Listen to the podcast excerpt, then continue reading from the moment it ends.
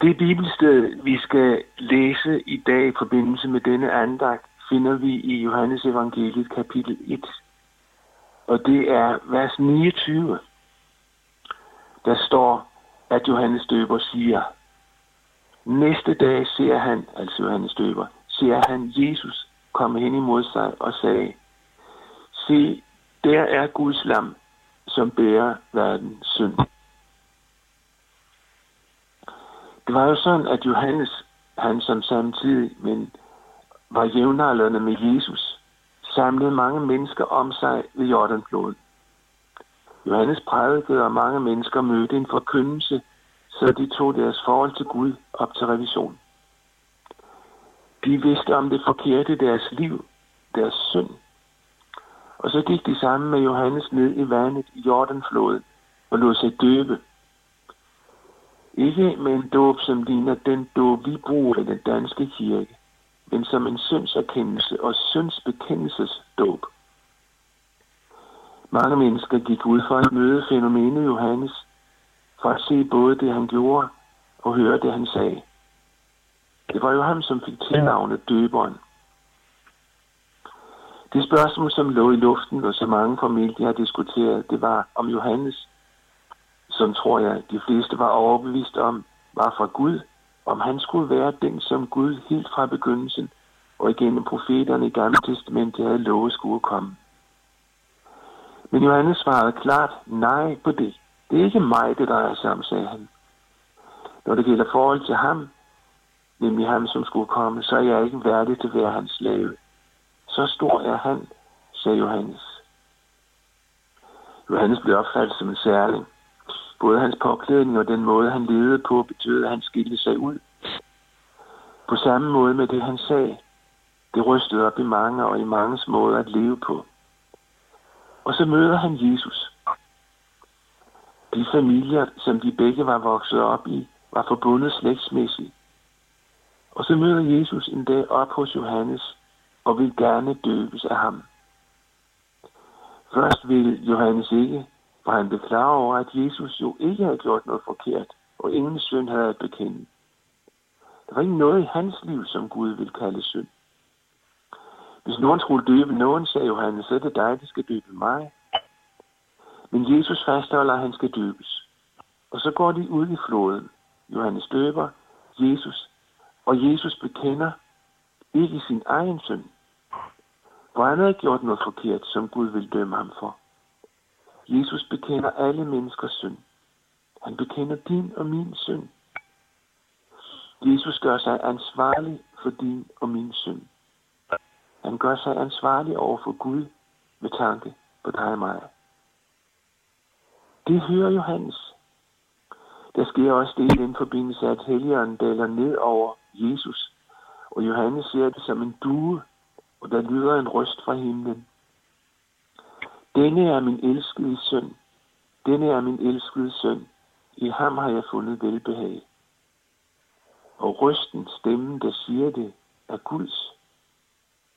Og så er vi tilbage til, se, det er Guds lam, som bærer verdens synd. Det Johannes sagde, da han fik øje på Jesus. Og jeg tror, at Johannes sagde det primært til dem, som var hans hjælpere, hans disciple. I hvert fald læser vi, at nogle af dem forlod Johannes og begyndte at følge Jesus efter. Men tilbage til det, Johannes siger. Se Guds lam, som bærer verdens synd. Det vers hører til blandt dem, som kom ind i mit liv som noget af de første vers fra Bibelen. Det skyldes ganske enkelt, at det vers var malet på bagvæggen i det missionshus, hvor jeg kom under min opvækst. I det hus båret hen, kun ganske få dage gamle, har mine forældre fortalt mig. Og jeg gik i børnekreds og i teenarbejde og i ungdomsarbejde der, som vi kalder det i dag. Og så var jeg der sammen med mine forældre, når der var voksenmøder. Det var langt fra alt, jeg forstod, at det der blev sagt ved de møder. Og benene sad og dinglede ud over bænkekanten, og tiden kunne føles lang. Men, og det var altså da jeg begyndte i skole, jeg fik tiden til at gå ved at analysere det vers. Hvad betyder det, der stod der? Hvilke bogstaver var der flest af, og så videre, og så videre.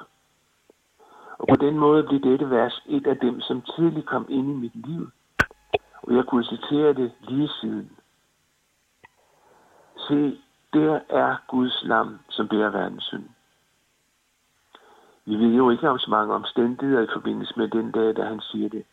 Men jeg forestiller mig, at Johannes ikke bare har sagt sætningen. Han har formentlig også peget, peget hen på Jesus. Ham, der kommer gående der, omgiver de mange mennesker, som var der det sted. Også fordi Johannes var der. Midt der i flokken er Jesus. Det er ham, sagde Johannes.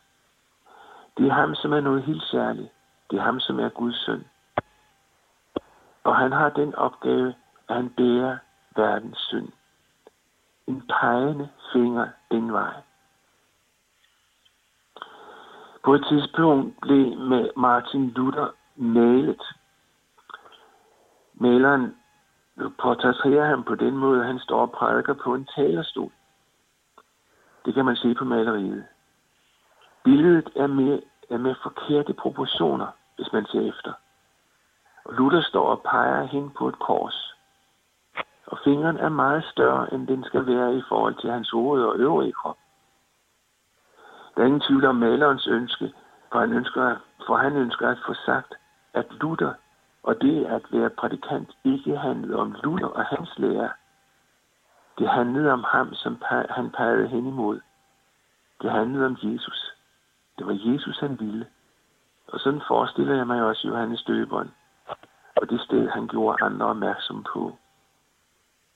Se, der er Guds lam, som bærer verdens synd. Hvad betyder det så? Jeg tror, at dem, som står der sammen med Johannes, associerer med tempeltjenesten, som de kendte fra Jerusalem. For der foregik så mange rituelle slagtninger på deres sted.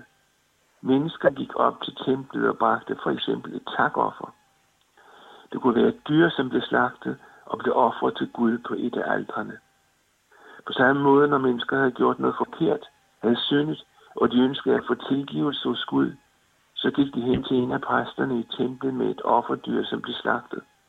Og præsten bad i forbindelse med offringen om Guds tilgivelse for de mennesker. Og på den vej, de tænker, det er den vej, de tænker, dem der hører det her om Jesus. Se Guds lam, som bærer verdens synd. Der er et menneske, som kaldes Guds lam, og han bærer på verdens synd. Kan du huske beretningen om Abraham og Isak, som vi læser om i første Mosebog i Gamle Testamentet? Jeg tænker på den situation, hvor Gud sætter Abraham på prøve og siger til ham, at han skal ofre sin søn på et bjerg, som Gud vil vise ham. De tager afsted, og mens de går sammen, siger drengen Isak til sin far, vi har ilden med, og vi er brændet til det offer, som vi skal bringe. Men hvor er offerlammet? Isak vidste ikke, hvilke planer hans far havde, og Abraham var overbevist om, at Gud ville lade ham til at ofre Isak, som gik ved siden af ham. Og Abraham svarede så Isak, Gud vil selv udse sig et offerlam. Og så gik de to videre sammen. Og det gik jo ikke sådan, som man kunne frygte, når man hører første del af beretningen. I stedet, i sidste øjeblik, stansede Gud Abraham og gav ham en videre, som det offret på alteret, og Isak gik fri. Men vi har ordvekslingen. Hvor er offerlammet? Og Gud vil selv se sig at udse sig et offerlam. Tror du, der er en forbindelse med den ordveksling i Gamle Testament, og så den virkelighed, at Johannes kalder, sig, kalder Jesus for Guds lam? Det tror jeg godt, der kan være. Vi ved det ikke, men vi ved, at det navn, Johannes gav Jesus, nemlig Guds navn, Guds lam, det blev virkeligheden. For modsat det, der skete med Isak, så slap Jesus ikke for at måtte dø. Guds lam. Jeg tror, det har været vanskeligt for dem, der stod der den der, at forstå den virkelighed til bunds. Hvad betød det? Skulle mennesker ikke selv komme med et lam, når synden skulle zones, når synden skulle zones, når de skulle bede om tilgivelse hos Gud. Men her sagde Johannes, at Jesus var Guds lam. Hvad kunne han mene? Jeg tror, Johannes formentlig har tænkt på den der dåbssituation altså da han døbte Jesus. Jesus, der bekendte verdens synd, og din og min synd altså. Og Gud, der kvitterer med at sige, at Jesus er hans elskede søn, og at i ham havde Gud velbehag. Os, der står på den anden side af den første påske, og som kender til det, der skete med Jesus, vi ved, at det med, at Jesus var Guds lam, det betød rent bogstaveligt, at Jesus kom som menneske for at blive det lam, som skulle fjerne menneskers synd, så mennesker skulle kunne få det godt og kunne komme Gud helt nær. Det forklarer til et andet sted i Bibelen på den måde. Ham, som ikke kendte til synd, og det er Jesus. Ham, som ikke kendte synd, har han gjort til synd for os. Hvem er det, som Gud gjorde Jesus til synd? Skal jeg sige dig det? Det er Gud. Det var i fuldstændig overensstemmelse mellem Jesus og Gud. Jesus ville det der. Han var parat til at blive gjort til synd. Jesus, som ikke kendte det synd, har Gud gjort det synd for os. Og så kommer det, han ville, for at vi kunne blive Guds retfærdighed i ham.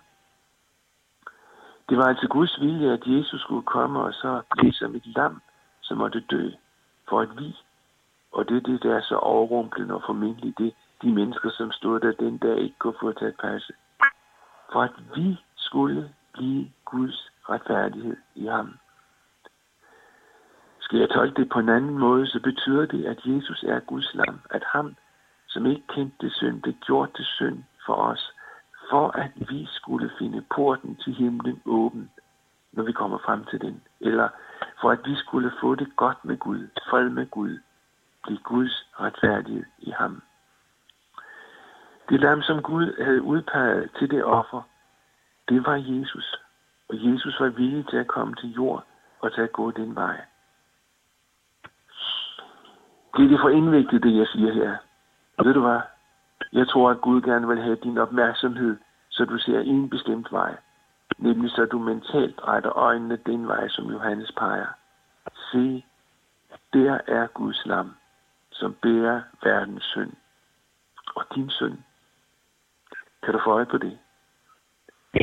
Jesus bar verdens synd. Det betyder, at han tog ansvaret for al verdens synd. Konkret betyder det, at han tog ansvaret for alt det forkerte i dit liv. Og han tog ansvaret for min synd. Og så gik han ind i mødet med Gud. Og det betyder døden. Det betyder Guds forladthed. For sådan er det at være Guds lam. Prøv igen som Johannes at se hen på Jesus. Hvad er det, det her billede siger til dig og mig, som ser hen på Guds lam? Det billede siger, at det Jesus gjorde, det gjorde han, for at du skulle blive frelst. Du, du, skal, du skal blive fri fra ansvaret for alt det forkerte, som du har gjort i dit liv. For det ansvar tog Jesus på sig. Han vil give dig den gave, at fordi han har båret din synd, så kan du regne, for at have det, skal du regne med at have det godt med Gud. Det må du have lov til at tro. Jesus Guds navn vil være din frelser. Denne dag alle dage, og din sidste dag, og på dommens dag, når den så kommer. Og det, der gør forskellen, det er Jesus, Guds lam. Han gør hele forskellen. For nogle år siden var min kone og jeg på besøg i Tanzania. Vi besøgte en del af Luthers Missionsforeningens missionærer. Og en af dagene var vi ude et sted, og jeg vil næsten kalde det uden for lov og ret. Det var et sted, hvor mange af Afrikas vilde dyr var. Missionæren havde været der udenfor og havde haft en samling med de folk, og der blev mødet afbrudt af en flok elefanter. Der var vi så, og vi besøgte en Masai-landsby. Vi sad på nogle små skamler og talte med to høvdinge gennem to ledtolke dansk, og så dansk til engelsk, og så en til, e.